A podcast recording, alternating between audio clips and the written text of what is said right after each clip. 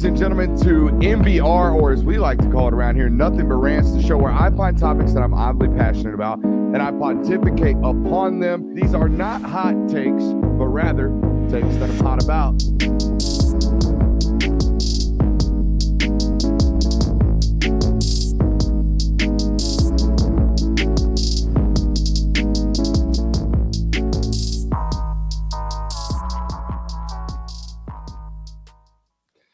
What is up, ladies and gentlemen? In every stage of these oppressions, we have petitioned for redress in the most humblest of terms. Our repeated petitions have been answered only by repeated injury. A prince whose character is thus marked by every act which may define a tyrant is unfit to be the ruler of a free people.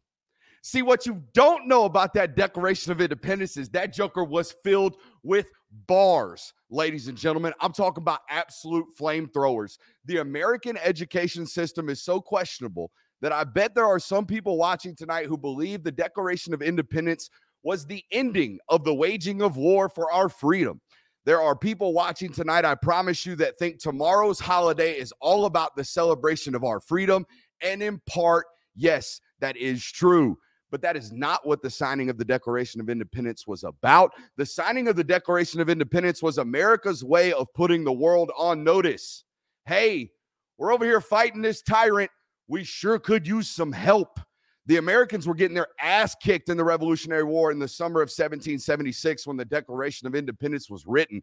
Washington had just lost four battles. He was on the way to win or lose a fifth in a row in the Battle of New York they were absolutely, I'm telling you, getting whipped on the the war front. The Declaration of Independence, as you know, might be known for the self-evident truths, right? The self-evident truths. My tongue is fat tonight. That all men are created equal, that we have unalienable rights. Among them are life, liberty, and the pursuit of happiness. And though that is all true, I'll be honest with you, upon reading the Declaration of Independence for the first time in full today, that is not some walk off article. That is not some type of well written, victorious, slanted, hey, we are in victorious fashion article. That article was a set it off by Lil Boosie. That article was crime mobs, nuck if you buck. That was Kirby Smart's halftime speech. Jamaree, don't say shit to their undisciplined asses. That's exactly what the Declaration of Independence. This was not some type of mic drop moment. This was an epic halftime speech, the most epic, epic halftime speech that you will absolutely ever read. At one point in the Declaration of Independence, they take the time out to write out all 27 ways in which King George had oppressed them as a nation.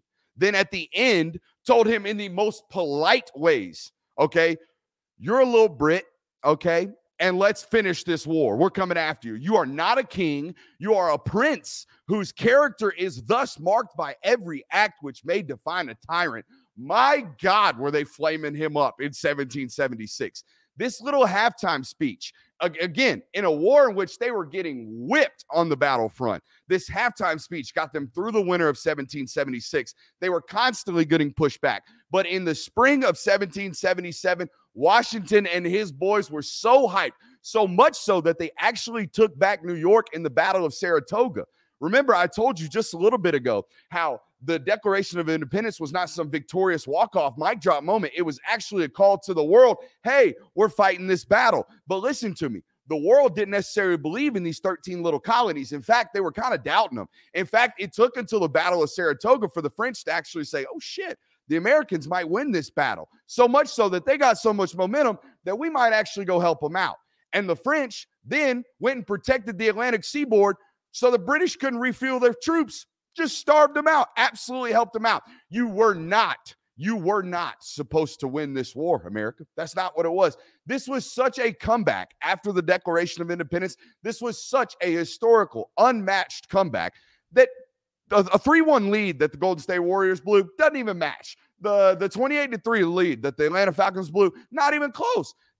this would be like if the Georgia Bulldogs were beating the TCU Horned Frogs 65 to 7, and then somehow magically TCU were to come back and win that war, but not only to win it down 65 to 7, but also do so with like, I don't know, 35% of Alabama's roster, which is basically what America did with getting the French's help.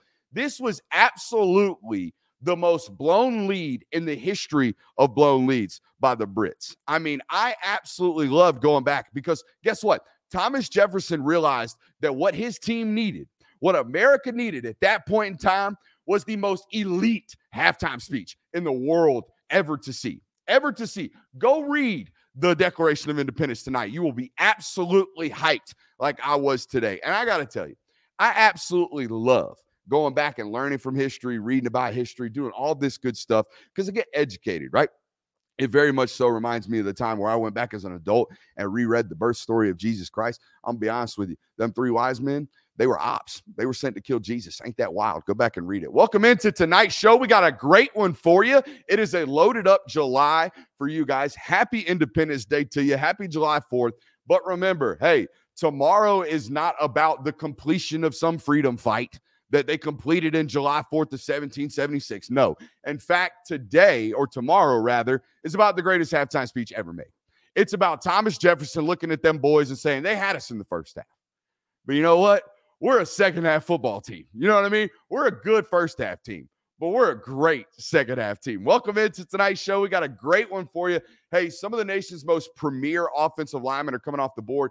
And instead of doing some type of analysis tonight where I give you, hey, what do I think this guy's going to do? What do I think that guy's going to do? We're not going to do that. We're just going to talk about football. We're going to evaluate these football players as thus, just football players. We're going to give you some intel on what we've heard about, you know, the evaluation portion of things. How tall are they? How big are they? Um, what does the film look like? That good stuff. We got three offensive linemen that we're going to take a look at today. I think they're three of the best offensive linemen in the country. Super excited to do that with you today. We're going to talk a little bit about Georgia's Declaration of Independence moment, right? We just told you this was not some mic drop moment. This was not some, hey, we are victorious. No, in fact, this was, hey, we've got a long road to hoe we need to get juiced for it. And these are the reasons why we're fighting our battle. Uh, interesting to tell you about that a little bit later tonight. And I got a new segment for you. But before we introduce the new segment, I want to ask you hey, hit that like button, hit that subscribe button, rate, review, all that good stuff. Leave a comment if you're listening to us on YouTube today.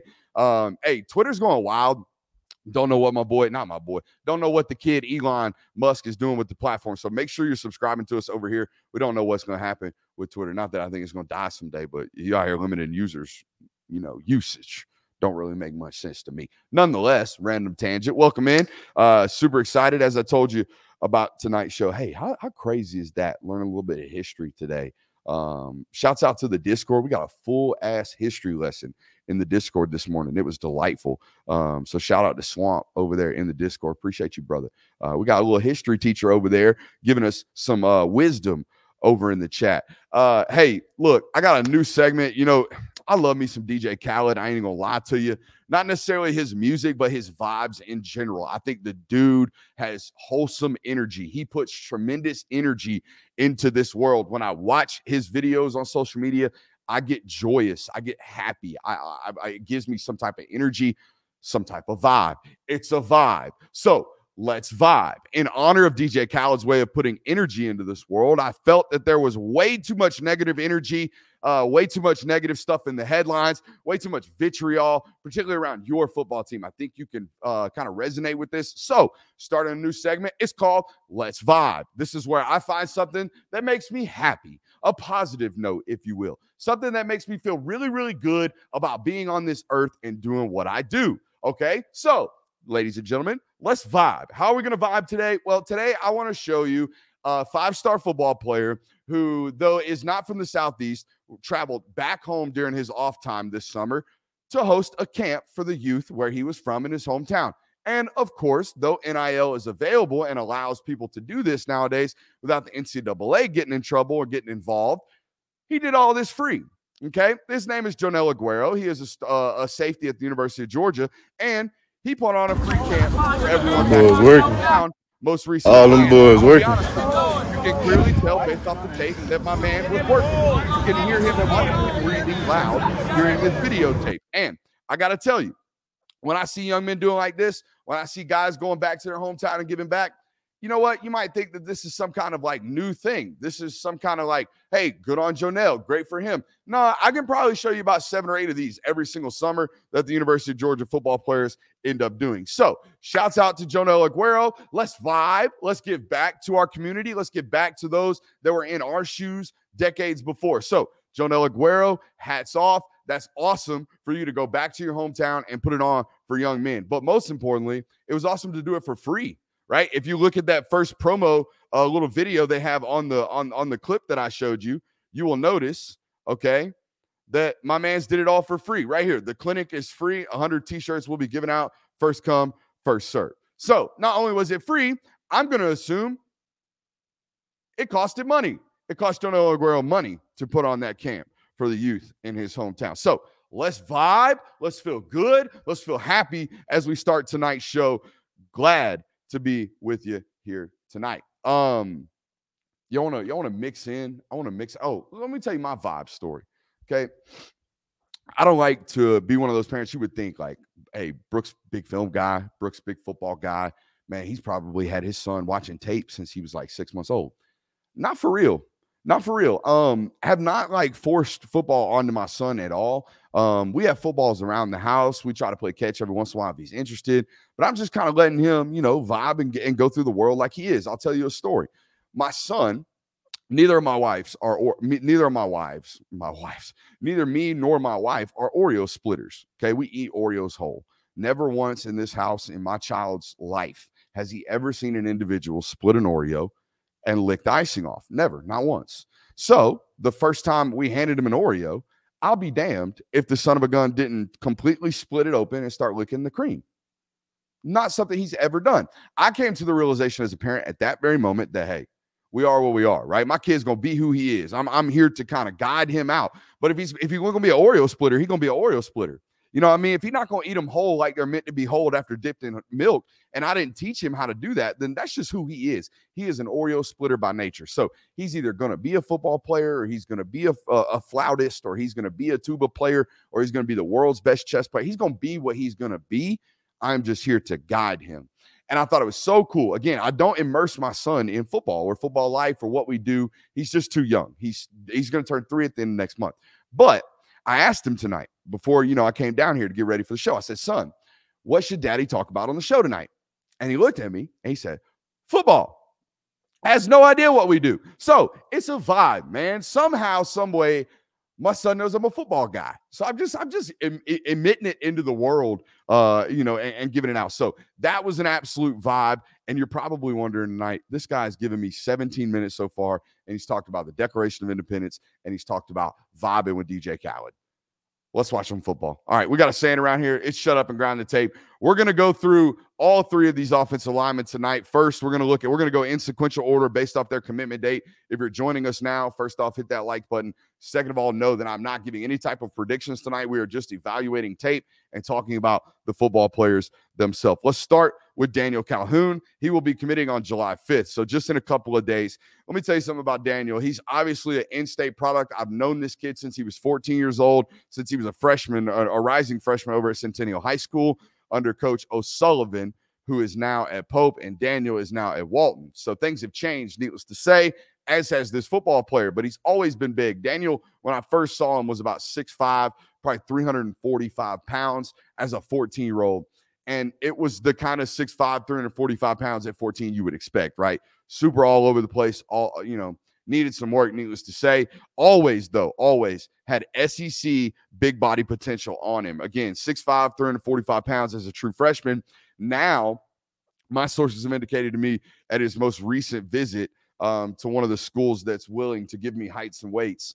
Um, Daniel weighed in at six, or excuse me, measured in at six five and a half, 365 pounds. In my opinion, he's always been a borderline offensive guard, meaning like, hey, is he going to play tackle? Is he going to play guard in college? I've always leaned towards the guard side, and here's why if he wants to play tackle, he's got to lose 35 pounds, 30 pounds, 25, 30 pounds. So if that happens, we can for sure know for a fact you're going to slot into a tackle position. I think he plays well enough to get those things done. He has NFL plus plus traits as a pass protector right now at the tackle position. He just does not move with the twitch and fluidity and the pad level that a SEC tackle does right now, if you know what I mean. So we're going to project him as an offensive guard. And here's something that I, will say before it comes out in our, our mic'd up content. We went out to a seven on seven the other day. Daniel was playing, not a seven on seven, it was an OTA. So it was a padded camp. I'm mic'd up. We got cameras with us. So you'll get to see it very, very soon here on the channel. Make sure you support it when it comes out. But one thing you'll hear me say during that show or during that, uh, you know, mic'd up version is that Daniel's pad level is concerning to me, but it is not to some. And what do I mean by that? When we're watching that, when we're watching this film here in a second, you're going to notice that Daniel starts to play at one type of pad level, continues to play at that pad level, and then when he arrives at contact, he immediately bends at the waist to get his head below contact. And then he plays with a flat back and he plays with low pad level until he either falls on top of the person he's playing against or that uh, or, or the play is over, right? This is not, I'm going to get my hips beneath someone and forklift them out. That is not what we're about to watch. What we're about to watch is my feet are perfect, my hands are perfect. I have to duck my head to get underneath pad level because I'm bending at the waist, not bending at my ankles and my knees. All right. How do we fix that? Well, some coaches will tell you you never have to fix that.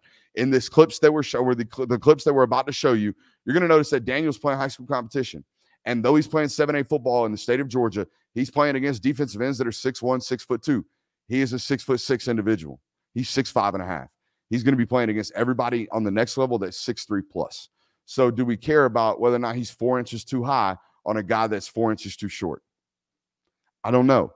I don't know. But without further ado, let's shut up and let's grind some tape. Man, super juice to be with you guys tonight. Uncommon energy as per usual. That's what we bring on this platform. That's what we try to bring on this platform. If you don't love it, I don't know what to tell you, but that's what we do. Here we go. Taking a look at him right here. Uh, playing at about 355, 355 in the spring. He bolstered up to about 365 this off season, or excuse me, this summer through official visits. Them boys be eating on official visits. Count the amount of reps, okay, we approach contact above the pad level. Okay. Count the number of reps where we approach contact with our pad level and our hips below the opponent.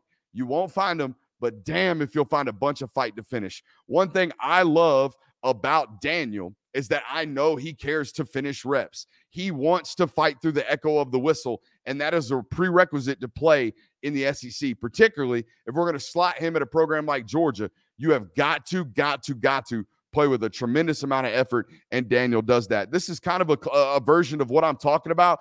All right, look, we're playing with good pad level. Okay, we are very much so playing with good pad level right here. But check this out. Now we're dipping our head to get below contact level, right? That is what I'm talking about. Instead of bending here at the knees and at the ankles, we are bending at the waist. Now, this could be a byproduct of just playing too high. This could be byproduct of some hip tightness or some type of ankle tightness. I don't believe that is the case. I honestly believe this is a case of maybe just carrying a little bit too much body weight in our stomach. Okay. I had an offensive line coach in high school tell me, son, I know you want to be big. I know you want to be 300 pounds, but what is the point of being 300 pounds if we've got 50 pounds of that just wrapped around our waist, not really producing much output? And that's exactly what happens when we have too much weight in our midsection. This is the first thing that's going to get cleaned up when he gets to college. I'll tell you what won't have to get cleaned up is the pass protection. The pass protection patience that he plays with is unmatched on the high school level. It really is. He is never out of place. He might be susceptible to a speed rush. I've seen him be a little susceptible to a bull rush every once in a while if he gets beat with speed on a consistent basis. But this is what he lives to do. He's going to live to pass rush really, really efficiently. The other thing I love about Daniel, you will always, always, always see his feet out of the ground. His feet are very rarely stagnant. Okay. That's big man twitch. That's what that is. Big, slow folks play with their feet in the ground at all times. Daniel does not. His feet are up and down, up and down, pitter pat, pitter pat, pitter pat.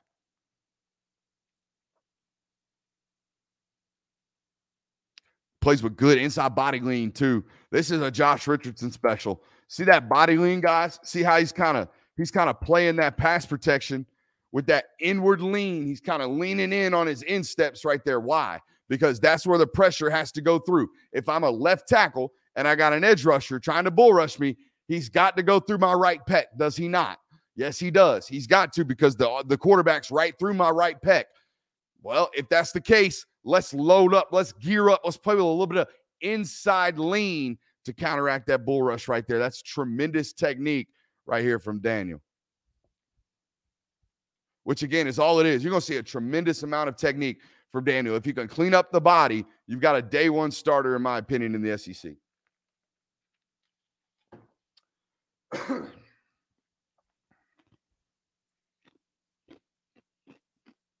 I think one thing's clear about the way that Georgia is recruiting is they prefer to know that we have to cut weight off of you.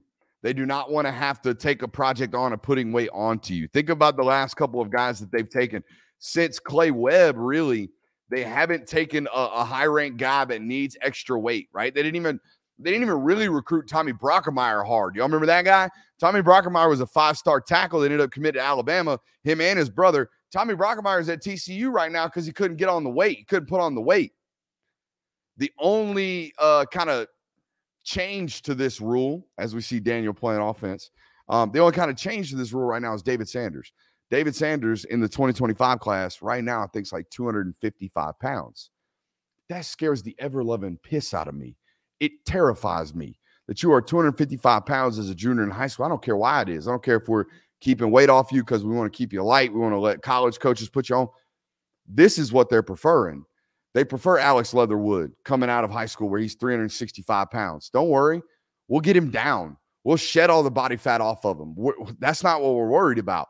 What we're worried about is whether or not the guy can eat 20 pounds back onto his frame. Okay. That's a problem. If we can't put weight on you, that's a problem. We can always make you lose weight. Every single fat kid can get skinny. I promise you. But not every single skinny kid can get fat. You know what I mean? So, got to be very, very careful with the thin dudes. What you're going to notice with all these guys that Georgia's recruiting and the offensive line level, there is definitely a mold, okay? A physical mold. You got to be six five plus, apparently, and you got to be three 320 plus. Like they want you heavy. They want you to be a mammoth on this earth and they want to trim you down. Daniel Calhoun going to commit on July 5th. I think he's a really, really good to great high school football player. I think that guy is a third, fourth, fifth round draft pick. I think he is Jamaree Salyer. I think he is um, not necessarily Tyler Booker out there at Alabama. Um, I think he is the Okafor kid that just got uh, drafted, number 55 out there playing interior offensive line. I personally think he's an elite top end guard. All right. With potential to kick out the tackle. Again, it all depends on the weight, but it, I, I haven't seen a bunch of transition in the body in the last 18 months on Daniel. I have seen a transition in the game, though. The game has continued to be refined. The uh, aggression has continued to increase. So Daniel Calhoun going to be a really, really good football player on the next level. Um, this is a good comment right here. Jamaree Salyer was not near six five and a half. No, he's not six three and a half. But I was more talking about the positional versatility, uh, super clean technique, but not a super freak athletically, that kind of stuff. Daniel is massive. Daniel is not uh, one of these guys that we're going to show you tonight. He is not Marquise Easley. Okay. I, I, I don't really think he's quite Nyier Daniels. The kid we're about to show you next is an absolute freak show as well. Um, yeah, super juiced, super juiced to continue to show you the rest of this stuff. Let's talk about Georgia's Declaration of Independence moment, right? We told you earlier in our history lesson. If you didn't watch it, you should go back and watch. Told you earlier in our history lesson that the Declaration of Independence was not some mic drop. It was not some end of the show type of writing to the to, to King George. That's not what it was. It was not America telling the world that they were free. In fact, it was America telling the world that they were in the process of earning their freedom. That's all it was. It was a hey, we coming. You know what I mean? It was a, it was very much so at Deion Sanders, we coming in the middle of processing 85% of your roster. That's exactly what it was. So it was kind of this redefining moment of the war. It was kind of like this turning point, if you will, of the war. So where is this turning point? If you could search for it, in the Kirby Smart regime. And I, in nowadays in college football, this is required. Next year, this theory goes out of the window and you don't have to be perfect anymore, but used to. And still in college football, you had to be perfect, which meant the only thing keeping Georgia from a college football playoff run and a potential national title run in years past was 2018 laying an egg at LSU. It was 2019 laying an egg at home against South Carolina. It was 2017 going to the Iron Bowl and laying it, or not the Iron Bowl, going to uh, uh, Jordan Hare and laying an egg. It was all of those. What the hell happened to Georgia today? Type of moments. So if you're looking for a a moment where Georgia's football program turned a new leaf or wrote their own Declaration of Independence, it's whatever you figured out as a football program to avoid laying an egg. And it goes back to what I was talking about with Jim Harbaugh the other day on this channel.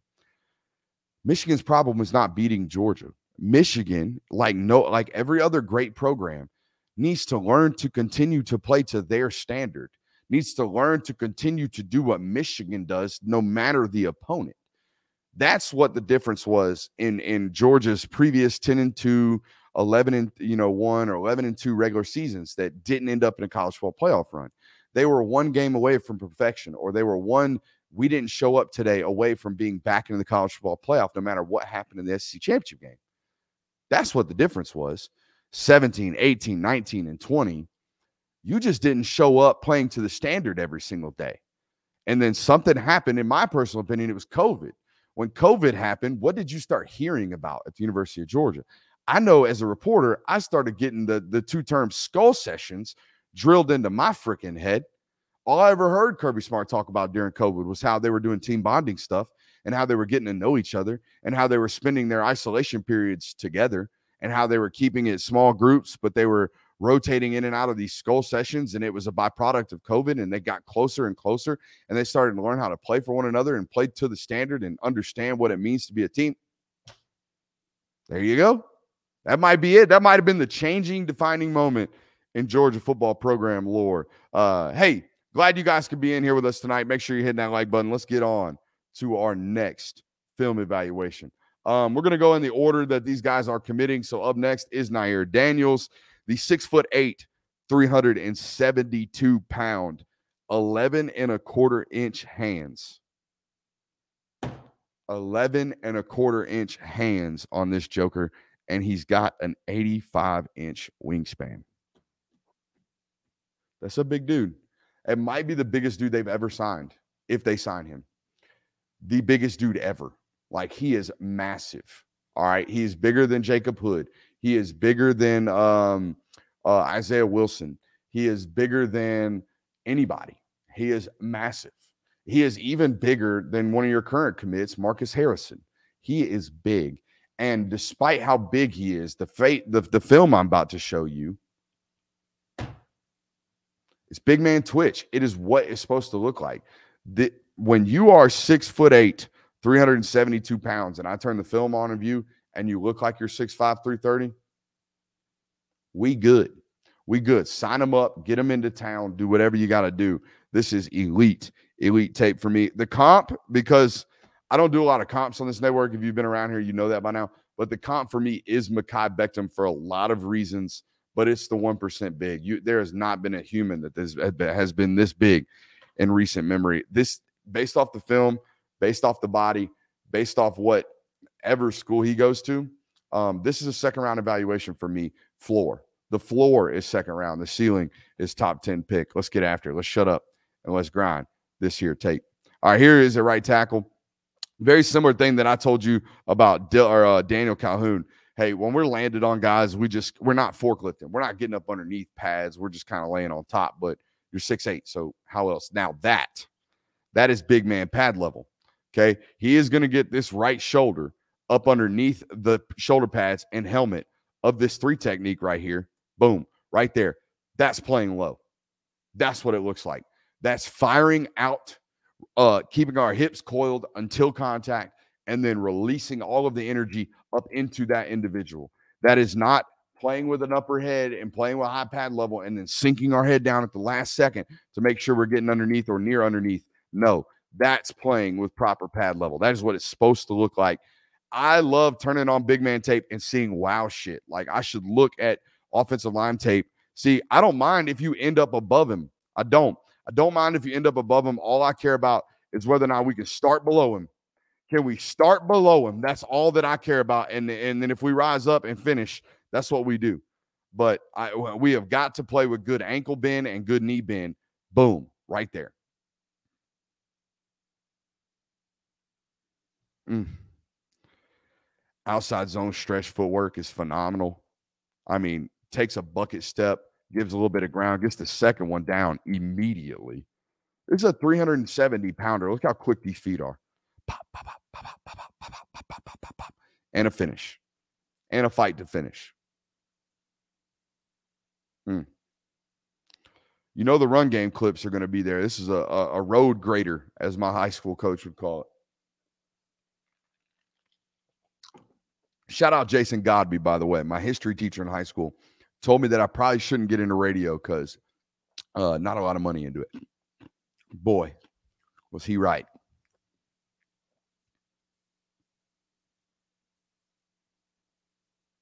Boy, was he right. Uh, okay. Okay, stop. Sir. Now, I'm gonna be honest with you. Okay. Based off the based off the tape we're seeing, despite the fact that I've told you second round pick, like this is a, an NFL mover. He moves great for being six foot eight. This is a right tackle evaluation for me for this reason right here. Okay. There's not a t- like, it's not 1% twitch, but we're big and we move well. And we're going to eventually be about, I mean, depending on where he goes. Okay. But I would imagine first order of business when he gets to college is lose weight. He's going to have to lose probably 40 pounds. Okay. But God dang. You know what I mean? Like, holy hell, look at the hands, look at the shock, look at the, the power in the pads, all that good stuff. That's what we got to see. I got to see turning on tape and see an explosion. Uh, that's that's all I can see. I also see Sydir Mitchell's big butt out here. Shouts out. That was okay, this would be a good size comparison. My boy's over here on the ground. But Sydir Mitchell, 6'5, 330. Okay, that individual right there is 6'5, 330. So the dude over here on the ground, he is massive. Massive human being. Yeah, we're lay- we're laying on folks there.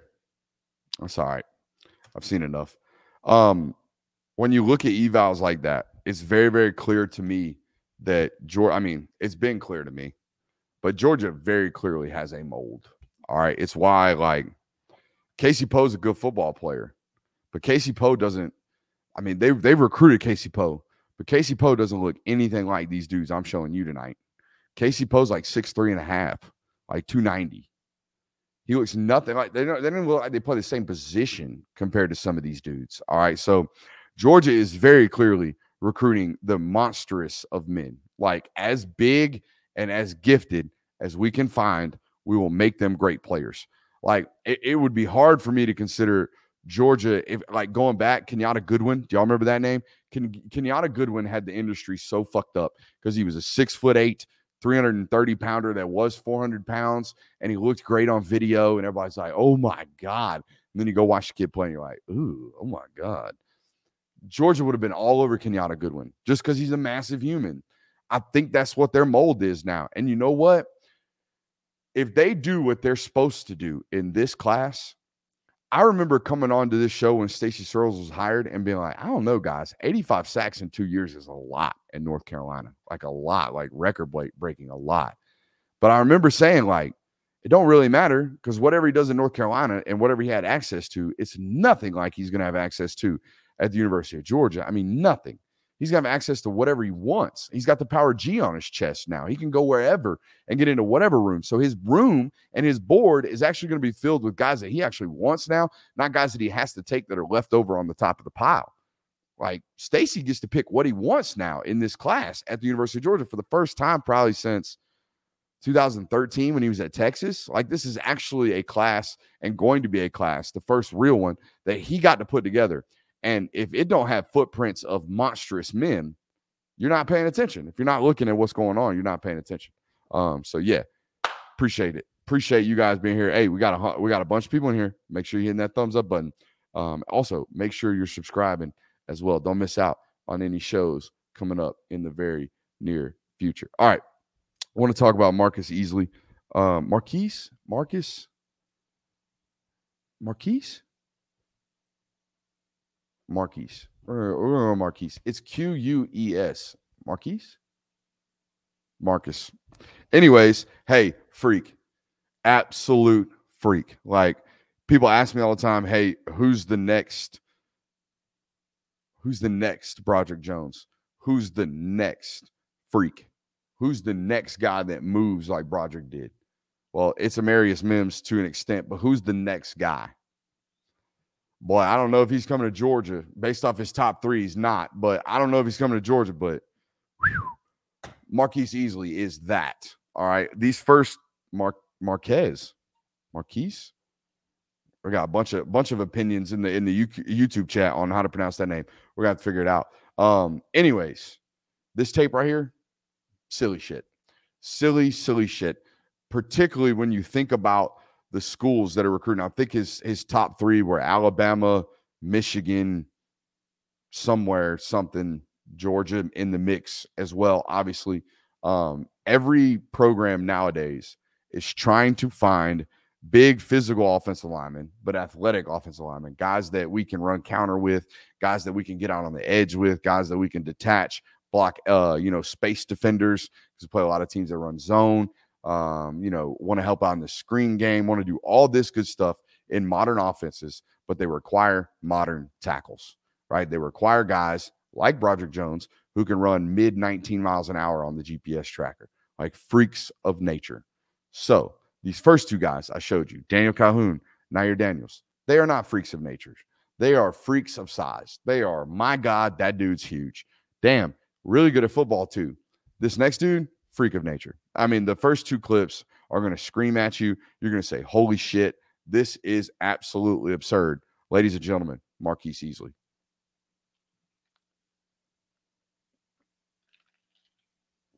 Bro, when you move that fluidly, when you are, let me check on the notes here, six foot five, 345 pounds with an 85 inch wingspan, and you move like this, son, get out of here. Get out of here. I mean, it's it's all over the tape. It's nothing but this for about three or four minutes of him pulling, him kicking, him rapping, him exploding every single where on tape. And he's talking a little shit too. And he's talking a little shit too. See what we got here. Oh, oh my God. The violence. The violence. That's a big kid he's in there effing up too. 75 is a big fat dude. Look at that big old joker. He got to be 320. You pulling again? What we got? Nah, kick slide. Ooh. Finish. Oh my God. An angry, angry football player. Like when you watch this tape, you're going to see a dude who does not like his opponents. And I'm going to be honest. I've stood around Daniel Calhoun. I, have been around Daniel. Daniel fights to finish. He finishes through the echo of the whistle. But if I ever walked up on Daniel Calhoun and thought he might kill me, no. This guy, yeah, yeah, this guy, this guy, this guy looks like he carries himself just a little bit different, just a, a, a little bit different in between the lines. And I don't know about you guys, but I think you need some of those. I had a, a football coach explain it to me this way. He's probably listening tonight. In every offensive line room, it's great to have majority beer drinkers. Like you want to have a bunch of guys that are laid back, good old boys, like toss back a few beers, like to have a good time, like to be, you know, protectors uh, you know, good friend people. But every offensive line room needs like two whiskey drinkers, like two dudes that are batshit freaking crazy. Like, I don't know, we might get arrested tonight because Johnny over there, he crazy. Like every offensive line room needs one of those. And I think you can kind of pick them out in Georgia's room right now. I wouldn't be surprised if Tate Ratledge were a whiskey drinker. You know what I mean? I, I Micah Morris, beer drinker for sure. Dylan Fairchild, looks like he could hurt somebody. You know what I mean? Like a little bit crazy, looks a little bit unhinged, even got the tribal tat. Like you need some of those in your group. This a whiskey drinker. This a dude that's about that action and ready to get it whenever it's ready to get got. You know what I mean? That kind of junk. You can see it on the tape, bro. You can see that he does not like people. Watch him move here. Look at the bounce. Look at the bounce Buddy's got. That's how nerdy I am. I watch it all. I watch it all. Now, I also listen to a head coach, not a head coach, an SEC coach, tell me the other day. Um, one of which is involved in this recruitment. He's involved in this recruitment because um, who isn't? But he was telling me, I got a I got a ten fingers rule. If if my if that guy, that offensive lineman, does not put ten fingers on the person who scored, on the teammate who scored, he can't play for me. Over time, I have seen it bear out that he can't play for me. That type of football player does not survive for me. And I thought, hmm, that's an interesting way of looking at recruiting offensive linemen because he's right. You do everything that you do so your teammate can score. You put your body through everything that you put it through so your teammate can score. And when he does so, you should be jubilant. You should be lit. You should be sprinting down the field to put 10 fingers on your teammate, right? To show him some love. So when I look on the tape and I see a big man, I wish he would I wish he would have left it on the clips to stay down here at the 40-yard line and run all the way down. You know who else does this? You know who else used to do this all the time on tape? You can find it. Go watch closely Darnell Washington's hurdle play against Oregon. Watch very, very closely. Notice who's the first individual to touch him on the helmet when he stands up and hands the ball to the referee.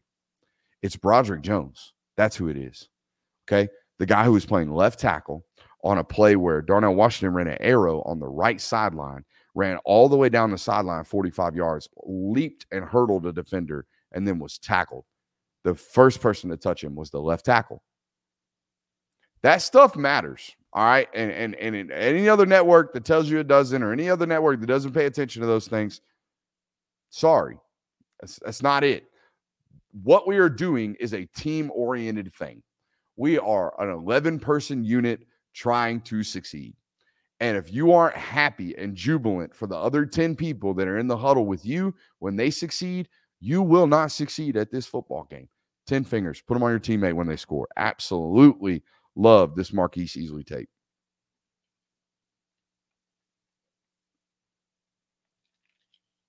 Mm finishing. Finish. Oh, he got two right there. I think he hit his own teammate. Look at that. Boom, pushes that guy. Yeah, no, he he he hit his own teammate right there. Bro, this man is crazy. This man is crazy.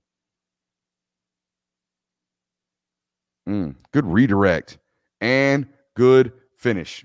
God dang, dude. I'm trying to I'm trying to see something. What is he ranked?